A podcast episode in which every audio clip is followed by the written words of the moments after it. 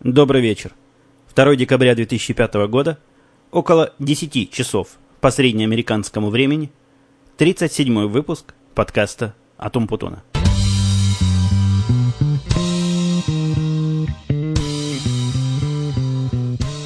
Сказал я 2 декабря, а самому подумал, действительно, декабрь, зима совершеннейшая стоит снаружи, и мороз просто адский какой-то, минус 12 градусов. Я вам даже скажу больше, выпал снег. Но вот такой вводная часть про погоду завершена, и мы можем смело и с открытой душой перейти к вопросам. Было больше всего вопросов на этой неделе про Карла, видимо, в связи с моим рассказом по поводу того, как он не приходит на работу и, с одной стороны, с другой стороны, поздно засиживается в барах с компьютером на плечах. Но, в общем, был вопрос такой про Карла, что он в баре-то делает, бухает или работает. Но это вопрос, конечно, философский. У нас работа такая, можно Работать во время бухания вполне, голова продолжает варить. Я сильно сомневаюсь, что, сидя за стойкой бара, он чего-то там программирует в компьютере, но вполне возможно мысли у него крутятся в это время в правильном направлении. Второй вопрос в эту же сторону был такого характера, а хорошо ли он рисует?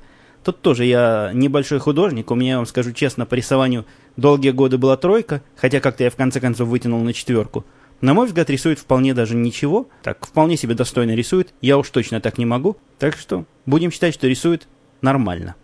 А вот хорошо ли? Ну, жизненно у него получается. Девушки такие изящные и просто вот хочется их э, даже потрогать. Где-то, в чем-то, за что-то. Еще был комментарий к последнему подкасту или к предпоследнему. Один слушатель написал следующее. По поводу Элэйн. Он, видимо, военнослужащий. Он рассказывает, что у них на командном пункте тоже есть подобная женщина, которая пытается всех строить. Но, ну, естественно, в армии все должны ходить строем, это известно всякому. Но так вот, она, судя по всему, тоже обладает не очень большой властью, но пытается каким-то образом влиять на окружающих. Ну, мне кажется, есть женщины такого типа, я их и раньше встречал, но вот с такой степенью чистоты и поразительности, как это проявляется у нашей Элейн, я такого, скажу вам честно, не видел никогда в жизни. Сегодня мы с ней опять на работе встретились, сегодня пятница, и я ездил на работу. Казалось бы, у нас совсем уж нет таких тем, где меня можно было куда-нибудь и зачем-нибудь построить. Во всяком случае, сейчас, на сейчас такие темы как будто бы закончились. А оказалось, есть такие темы. Несколько дней назад она прислала нам на утверждение всем работникам меню вот на ту вечеринку, где каждый должен выбрать одно из блюд. По-моему, я вам рассказывал про то, как это дело продвигается, но я совершенно забыл, чего там что надо ей ответ послать как можно срочнее, у нее всегда все срочно, то есть она вот сегодня присылает, а до завтра кровь из носу нужно выбрать себе еду. Но там выбирать-то особо нечего, блюд там немного, мы сразу выбрали, но послать и забыл. И вот сегодня, как вы можете догадаться, получил выговор по партийной линии, практически занесением в личное дело, и со строгим указом до завтрашнего дня определить свою еду. И тут не обошлось без ее странного желания мне помочь. Она сказала, если тебе трудно выбрать себе еду, ты скажи мне, и я вам помогу такая вот она любительница помочь, хотя мне кажется, она все-таки меня где-то в чем-то, какими-то местами держит все-таки за, ну, не уж совсем за идиота, но, в общем, за слабоумного. Еще одно. Голос мой, может, звучит вам напряженно, резко и бьет по ушам, но это я, следуя советам Бобака, который единственный откликнулся на мой крик о помощи, о том, что подкастерам надо помогать и рассказывать, куда говорить, как говорить, как держать голову и как дышать, дал мне ряд бесценных советов.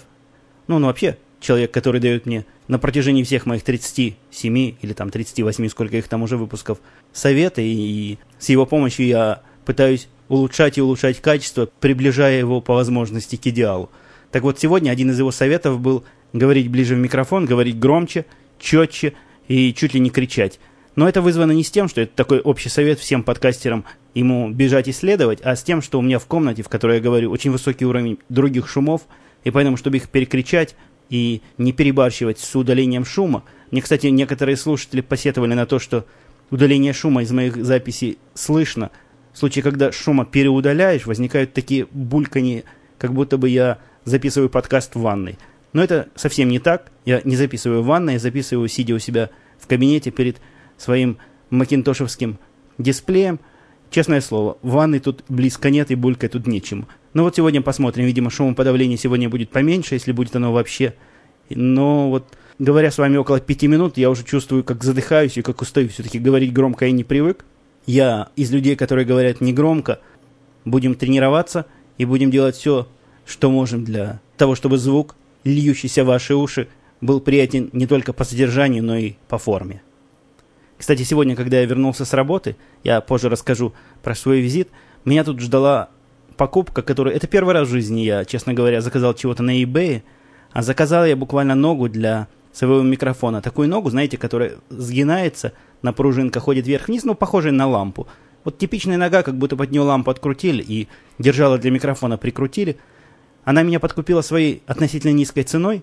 Если другие ноги, которые я находил в магазинах, стоили там порядка 80, 90, 100 долларов, причем в эту цену не включалось крепление, на мой взгляд, за кусок железки с четырьмя пружинками это совершенно дикая несуразная цена, какой-то, я бы сказал, даже элитная цена образования, то на eBay я нашел новые ноги, где продавец честно признавался, что производство No Name где-то в Китае, но зато цена подкупала 39 или 29. В общем, какая-то такая цена хорошая. Дня три назад я оплатил эту покупку. Пришел сразу же ответ от продавца, что нога отправлена. И вот сегодня, придя, я ее нашел. Она оказалась еще более маленькой и непрочной, чем казалось, чем выглядела на картинке. Но, тем не менее, мой микрофон, не самый легкий, вместе с поп-фильтром, привязанным к нему, держит довольно надежно. И самое главное, освобождает место на столе. А что еще главнее, позволяет придвинуть микрофон в такое положение, с которого мне удобно с вами разговаривать. Так вот, и ногой, и с установкой этой ноги, и прикручиванием микрофона, и как я вокруг этого хожу и любуюсь с одного угла и с другого, а надо вам сказать, поп-фильтр к этой ноге как-то не придумано, как прикручивать, поэтому пришлось его подручными средствами, буквально какими-то проволочками при, принайтовать. Ну, в общем, сейчас все нормально держится. Так вот, жена сказала, что своими страданиями и, и такой своеобразной возней, я и напоминаю радиолюбителя кратковолновика. Если вы помните, была такая эпоха, когда вот эти сидящие на ключе связывались со всем миром. У них там тоже куча всякого специального такого оборудования была. Это были еще те фанаты – я, когда учился в радиоинституте, в один из первых дней меня повели в эту тусовку знакомиться. Я попал туда, посидел там несколько часов. Мне показалось странным это времяпрепровождение, и я туда больше не вернулся. Какая-то такая около, ну, почти секта, я бы сказал. Там люди говорят на своем языке, у них какие-то свои святые вещи, какие-то свои разговоры. В общем, не прижился я в этой коротковолновой тусовке, и особо не пытался. Но вот в подкастинге, на подкастинг, чувствуется, я подсел сильно и глубоко. Я на свой сайт podcast.umputun.com в последней заметке, которая вышла до этого подкаста, то есть в тот момент, когда вы будете слушать подкаст, это будет предпоследняя заметка, я добавил карты посетителей моего подкаста, тех, которые откликнулись на мой призыв и зашли на сайт то ли umputun.com, то ли подкаст umputun.com, это, в общем-то, все равно, вы все равно считаетесь. На карте уже 145 точек – то есть это 145 людей из географически разных мест, и карта выглядит вполне уже себе полно и симпатично. Как я и в прошлый раз говорил, некоторые материки оказались совсем не покрыты, но будем над этим работать. Итак, если вы зайдете на подкаст.com, то вы увидите эту карту, она такая маленькая-маленькая. Клик на карту даст вам более крупную версию всей земной поверхности с желтенькими точками. Вот где желтенькая точка, там и слушатель. А где точка побольше, там слушателей еще больше. Ну, единственная такая жирная точка стоит на Москве, но это не от того, что все слушатели приходят из Москвы, а из-за того, что около трети моих слушателей приходит с Russian Podcasting. То есть они все считаются как москвичи. А если вы кликнете на название этой заметки, то вы попадете в более подробную такую секцию, где будет три карты. Подробно карта Евразии с точечками более крупными, подробно карта Северной Америки и подробная карта чего же там еще остается-то? А, и, и та же полная карта, о которой я вам уже говорил. Так что заходите, смотрите, наслаждайтесь. А если кто еще до сих пор не зашел, зайдя посмотреть на эту карту, он, хочешь не хочешь, оставит свой след и, может быть, добавит одну-две хороших жирных точки. Этот выпуск, как и прошлый, идет прямиком на мой новый хостинг. Этот хостинг показал себе, на мой взгляд, просто превосходно. Скорость закачки подкастов явно выросла. Я получил несколько положительных комментариев, видимо, от людей с быстрыми каналами. Э, дело в том, что от того одного мегабита, который у меня есть дома, и на котором до сих пор сидит большая часть моих старых подкастов, в общем-то хватает. Но, как показала статистика, а у этого хостинга, где я держу свои подкасты, просто шикарная статистика, ориентирована именно на подкастеров. Она позволяет посмотреть число загрузок в каждый день с распределением по подписантам и случайно зашедшим людям. Так вот, подавляющее большинство из тех 300, по-моему, 80 человек, которые вытащили последний подкаст, вытащили его, не подавляющее большинство, но около 300 человек, вытащили его в первый день. То есть, представляете, в первый день вот такая идет нагрузка. Эта нагрузка происходит во время, близкое к московскому утреннему времени. Я так понимаю, я когда подкасты выкладываю ночью, люди приходят, видимо, на работу или при, подходят к компьютеру с утра, либо ваши подкасты захватчики так настроены. Ну, в общем, вашим утром для меня самый крупный пик. Мне так кажется, что для некоторых уже была проблема даже взять подкаст с приличной скоростью. Но вот теперь эта проблема решена. Я этим хостингом полностью удовлетворен и ценой его, и скоростью, и всеми другими параметрами. Большое спасибо тем, кто предложил. Было несколько предложений бесплатного хостинга в разных местах – и здесь, в Штатах, и в России, и даже было пару предложений по Европе. Спасибо, но я, пожалуй, останусь с этим, с тем, что у меня сейчас есть. Еще один вопрос, который активно последние, наверное, пять, а может даже больше подкастов мне приходит разными... Что-то у нас сегодня шумно. Собака на заднем плане воет. То воет, то гавкает. Какой-то сумасшедший дом. В доме у нас сейчас тут 10-20 вечера, а спать никто не идет, и никто не создает мне тут комфортную обстановку для записи. Поэтому я буду продолжать дальше кричать, стараясь перекричать весь этот шум, который возникает на заднем плане.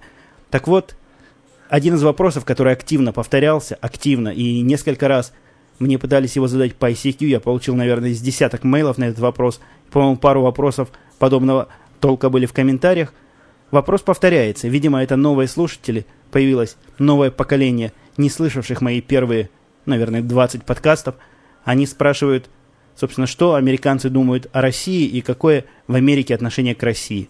Мы с Димой, если я не ошибаюсь, в одном из наших пьяных подкастов этот вопрос со всяких сторон обсуждали, и я бы не хотел повторять наши мысли и выводы для тех, кто слушает меня с самого начала, поэтому я вам приготовил сегодня что-то более другое. Мои постоянные слушатели могут помнить, что давным-давно, подкастов 10-15 назад, я вам пообещал, и как иногда это у нас с вами бывает, не совсем до конца сдержал свое обещание дать в эфир текст интервью, собственно, перевод интервью, который я брал у себя на работе у некоторых настоящих американцев. Но вот такая оказия вышла, я решил сделать следующее. Я перевел интервью на языке очень близкому к тому, на котором говорили, собственно, интервьюируемые, но немножко это литературно пригладил, потому что прямой дословный перевод с английского на русский звучит ну, просто жутковато и даже где-то в чем-то неграмотно. И поскольку качество записи оригинальное просто отвратительное, я тогда... У меня тогда не было никакого мобильного устройства для записи, я записывал на обычный цифровой диктофон с жутким микрофоном и жуткими шумами. Я вам скажу честно, я когда это переводил, просто вслушивался в каждое слово и больше вспоминал, чем слышал.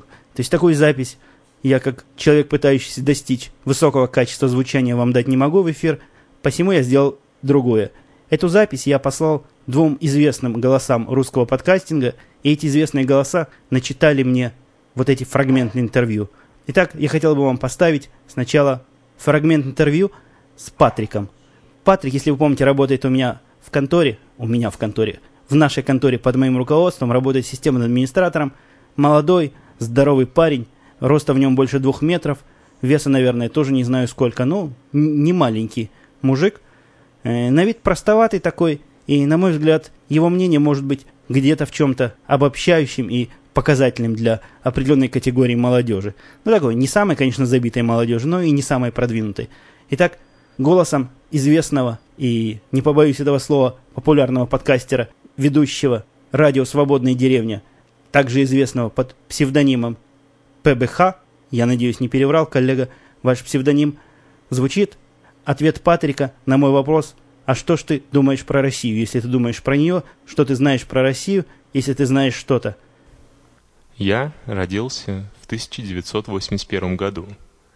И когда я был еще совсем маленьким, мы, можно так выразиться, находились в состоянии холодной войны с Россией, а точнее с Советским Союзом. Советский Союз был чем-то вроде пугающего и далекого врага, Однако, в отличие от сегодняшних врагов на Ближнем Востоке, Ирана и Ирака, люди уважали русских гораздо больше. Да, это были враги, но все равно разумные люди, с которым можно о чем-то договариваться. И мы знали, что Россия действует разумно, ее действия имеют свою логику. Это совсем не то же, что современные ближневосточные террористы. С ними разговаривать невозможно, и понять их тоже невозможно. По крайней мере, мне так кажется. Я, конечно, не знаю наверняка, я не знаком лично с этими террористами. Кроме того, у нас есть огромное уважение к русскому уму и образованности. Просто видно, насколько эти люди умны и образованные. На самом деле, люди моего возраста, живущие в Америке, часто строят свое мнение, основываясь на том, что они видят и слышат по телевизору. И сейчас мы видим, что Россия переживает немало трудностей по какой-то причине. Насколько это так, я точно не знаю, но готов поверить. Как мне кажется, Россия сейчас входит в очень трудный период — и здесь мы русским очень сочувствуем. Я думаю, что это какая-то несчастливая судьба и досадная неудача, а вовсе не результат осмысленных действий и специальным образом направленных усилий. Происходящее не их вина. Просто страна такая.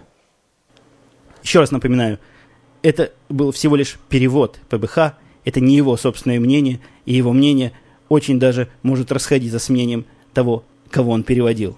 Итак, наш второй эксперимент. Сейчас голосом Бобока, ведущего двух популярнейших подкастов «Будильник» и «Печальный ослик», прозвучит фрагмент интервью с Карлом. Вопрос Карлу задавал тот же самый. «Что ты, Карл, думаешь про Россию?» Я не стал спрашивать Карла, знает ли он, что за Россия такая, и думает ли он про нее вообще, поскольку Карл выглядит более продвинутым молодым человеком, не настолько молодым, как э, Патрик, ему где-то 32-33 года, по-моему. Ну вот послушайте, что он говорит голосом Бобока. Я вырос в конце эры Холодной войны. Сейчас мое мнение поменялось, но когда я был ребенком, мы говорили между собой, что Россия — это большое, дьявольское место, полное чудовищ и тому подобное. Но со временем Россия сильно поменялась, и я очень ценил и люблю Горбачева. Очень. Потом я видел, как Ельцин это усилил. Мне довелось знать нескольких людей из России, и они мне рассказали, как во время репрессий миллионы людей были осуждены и убиты. Я считаю, что исторически российские лидеры не заботились о массах. Я не думаю, что это исключительно российская специфика, но это наверняка одна из стран, где не заботятся о массах, народе. У них было очень мало социальных программ, заботящихся о маленьком человеке. И когда Россия решила стать капиталистической, это было, конечно, тяжело и грозно видеть наступивший хаос, но в то же время это было прекрасно видеть, как страна открывается и развивается. Последние 10-15 лет многие американцы, и я в том числе, узнали, что эта страна с очень интересной и очень древней историей. Некоторая интересная русская литература появилась и стала популярной. В сущности, мое мнение о России сегодня – это то, что Россия похожа на современный Китай, который в последнее время немного открылся нам, мы начали встречать его людей – и это что-то не в плоскости хорошего или плохого мнения. Я думаю, мы просто никогда не имели достаточной информации для того, чтобы иметь хоть какое-то мнение.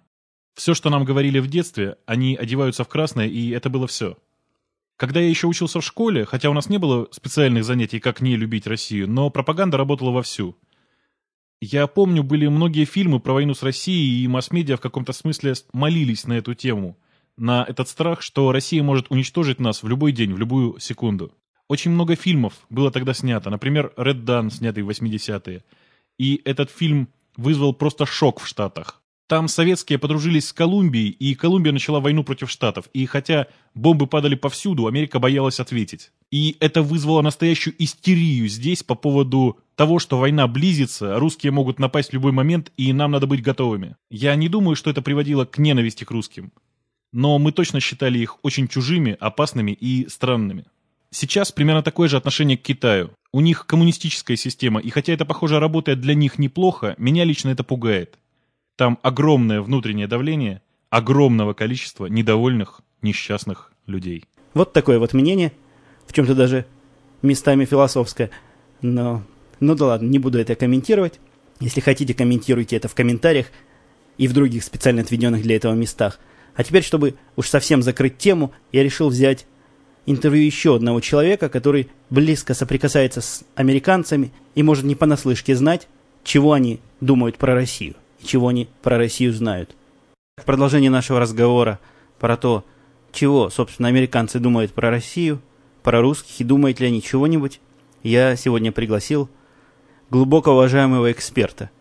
Он у нас уже один раз участвовал в одном из интервью на интересную тему.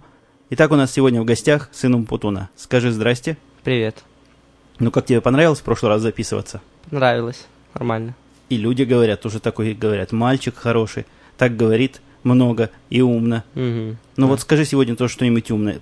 В школе у нас думают, даже учителя думают, что в России очень холодно, всегда думают, что там коммунизм. Они просто, они даже если не знают, что это значит коммунизм, говорят коммунизм, там коммунисты, наверное, сих, до сих пор, и в общем, что холодно, там еду с талончиками люди покупают, некоторые думают.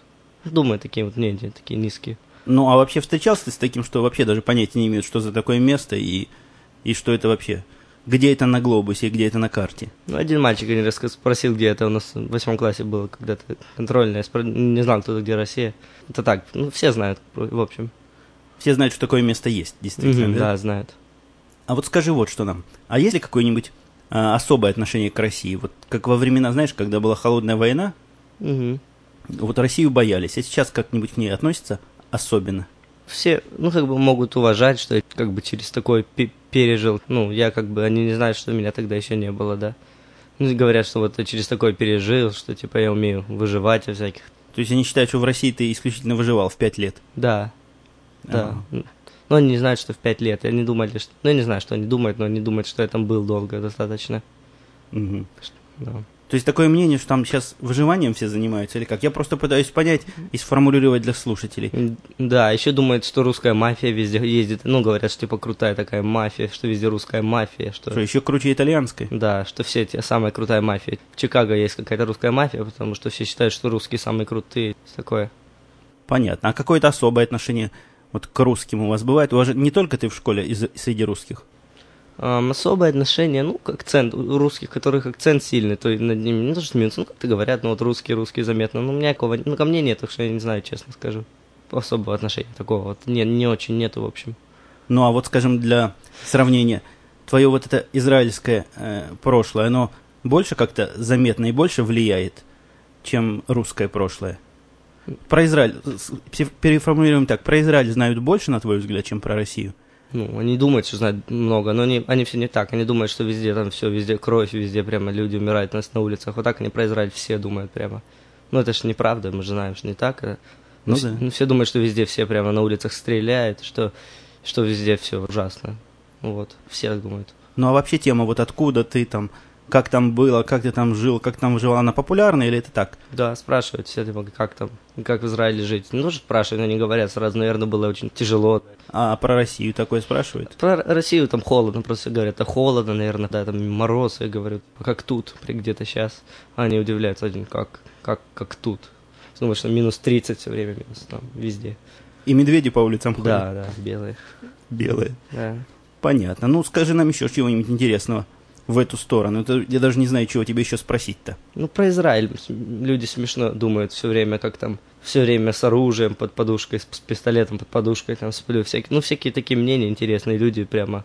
Ну ты, ты бы им рассказал, что у тебя своя собственная граната была, папа с армии принес. Да, я же, я же как-то презентацию делал, я, там фотка была твоя, как ты в армии был, все это шалахнули, о, говорят, вот так вот там было, значит. Вот так вот израильская военщина выглядит. Да, вот так вот. Собака еще, там наша собака была, все говорят, а, типа собака еще. Всех собак, наверное, защищаться дома. Ну, всякие такие смешные. Спасибо тебе за краткое, но насыщенное интервью. Я думаю, мы раскрыли эту тему и более-менее ответили на вопросы наших слушателей. А, не за что.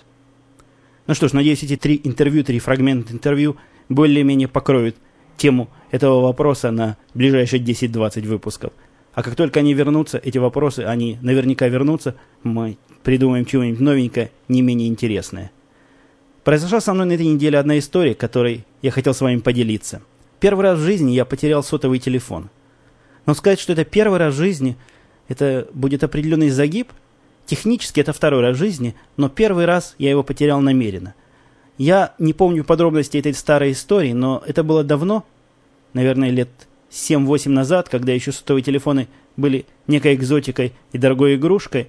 И в Израиле одна из сотовых компаний, которая, собственно, была ведущей, лидирующей и навязывала свои условия игры всем пользователям, было какое-то дурацкое правило, по которому сотовый телефон нельзя было поменять в течение, по-моему, трех лет, а единственный шанс был его поменять только если он украден или потерян. Причем, если потерян, по-моему, тоже нельзя было поменять, а можно только если украден. Поэтому пришлось мне, скажу вам честно, инсценировать, что у меня его украли.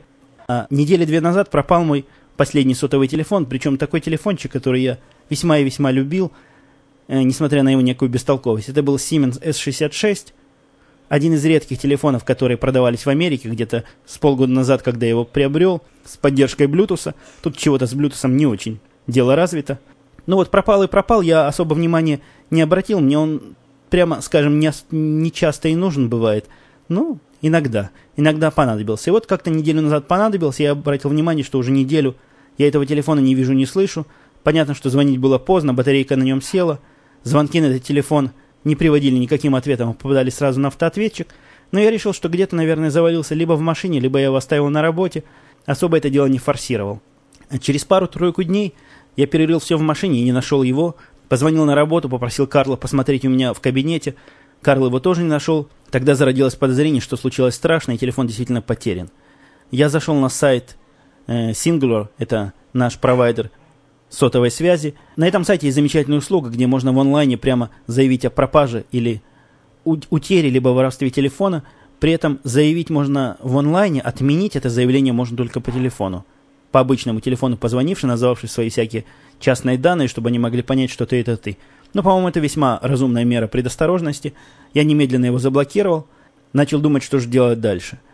А вопрос, как ни странно, не такой уж и простой. Дело в том, что покупая этот телефон, я заключил контракт с этим провайдером, и по этому контракту у меня минимальная плата есть определенная, которую я плачу в месяц, и все, что я говорю лишнее, свыше вот этих минут, минут там много, то ли 400 дневных и 2000 ночных, причем как-то недоговоренные минуты собираются. Я как-то посмотрел на сайте, сколько у меня вот этих минут собралось, там около двух с половиной тысяч минут резервных у меня есть, которые я могу использовать, значит, в любой месяц.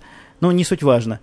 А важно то, что до конца этого контракта до истечения этих двух лет, а прошло из них всего, напомню вам, 6 месяцев, я не могу прервать с ними отношения, и это в том числе означает, что если у меня нет гарантии на этот телефон, который я потерял, я должен выплачивать эту сумму до конца контракта. Но согласитесь, это какой-то явный идиотизм и с какой-то стороны даже нарушение прав потребителя. Почему я должен платить за услугу, которой я не могу физически воспользоваться? В общем, позвонил я в их в технические э, службу поддержки пользователей.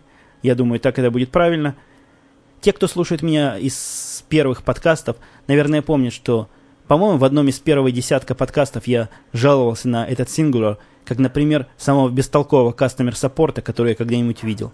Так вот, мой сегодняшний опыт, не сегодняшний, а вчерашний, показал что-то, либо они слушают мой подкаст и сделали выводы, либо не один я такой, который жалуется на качество их сервиса, и они решили, наконец, принять меры.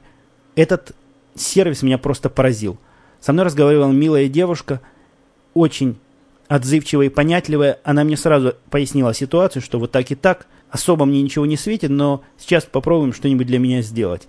В этом попробовании что-нибудь для меня сделать сыграло большую роль то, что у меня телефон не один, а все остальные, которые у меня есть телефоны в доме, тоже в этой компании. Я так понимаю, это сыграло решающую роль. Она сказала, что в виде исключения принято решение дать мне возможность приобрести новый телефон со скидкой на старый номер – и контракт будет продлен с того момента, как я значит, приобрету этот новый телефон, то есть еще дополнительных полу, полулет подписки они мне не добавят.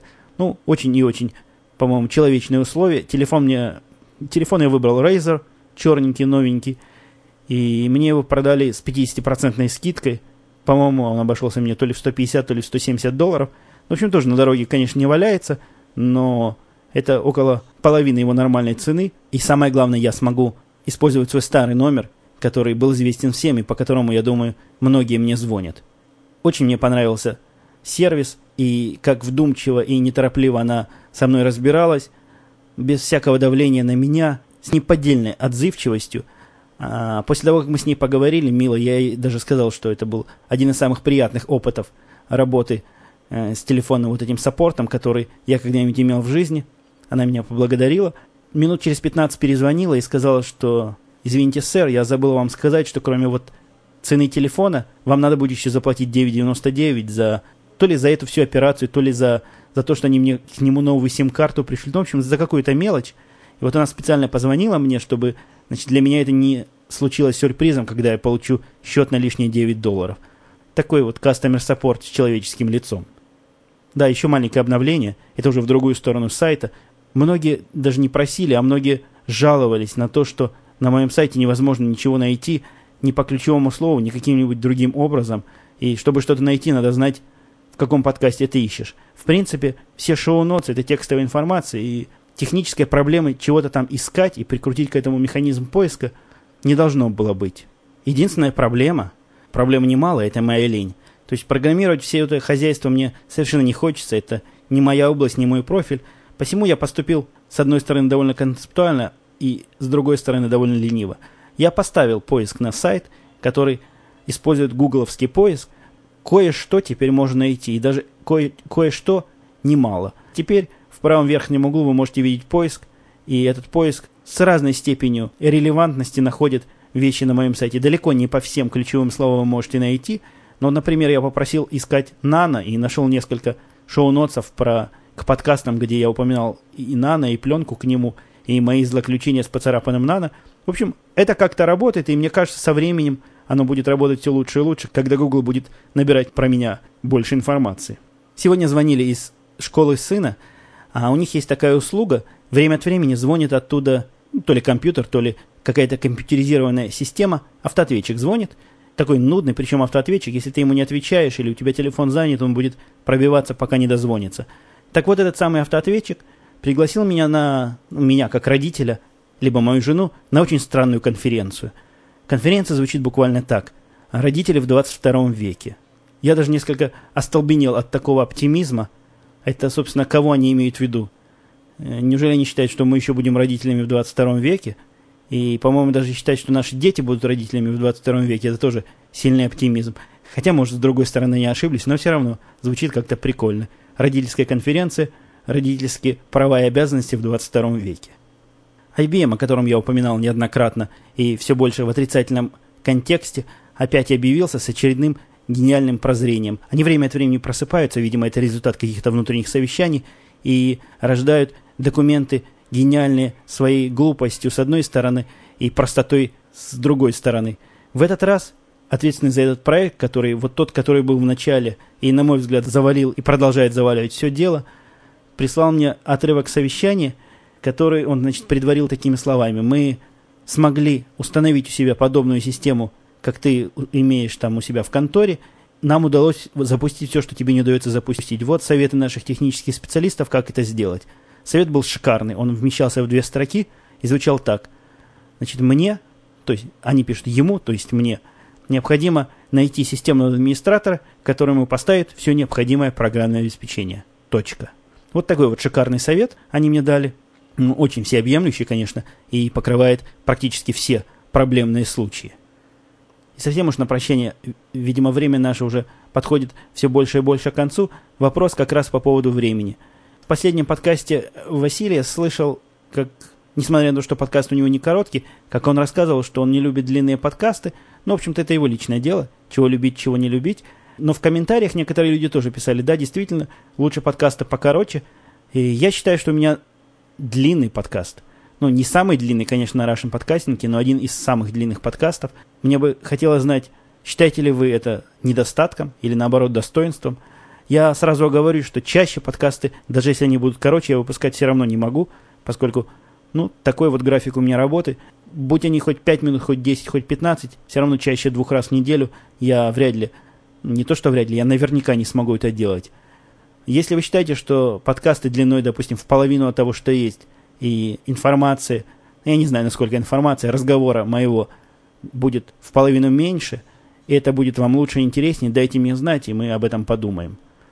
Я тут вполне, вполне открыт для ваших предложений. Если вдруг кто считает, что надо наоборот в два раза дольше, тоже можете это посоветовать, но тут я, конечно, питаю смутные сомнения, не найду ли я время для еще одного получаса. Ну вот, пожалуй, на этом можно и заканчивать. Я уже, пока записывал этот подкаст, просто голос надорвал. С трудом сдерживаю себя от хрипения и от задыхания. Посмотрим, может, натренируюсь, и в следующий раз будет легче. Все, пока. Услышимся через несколько дней.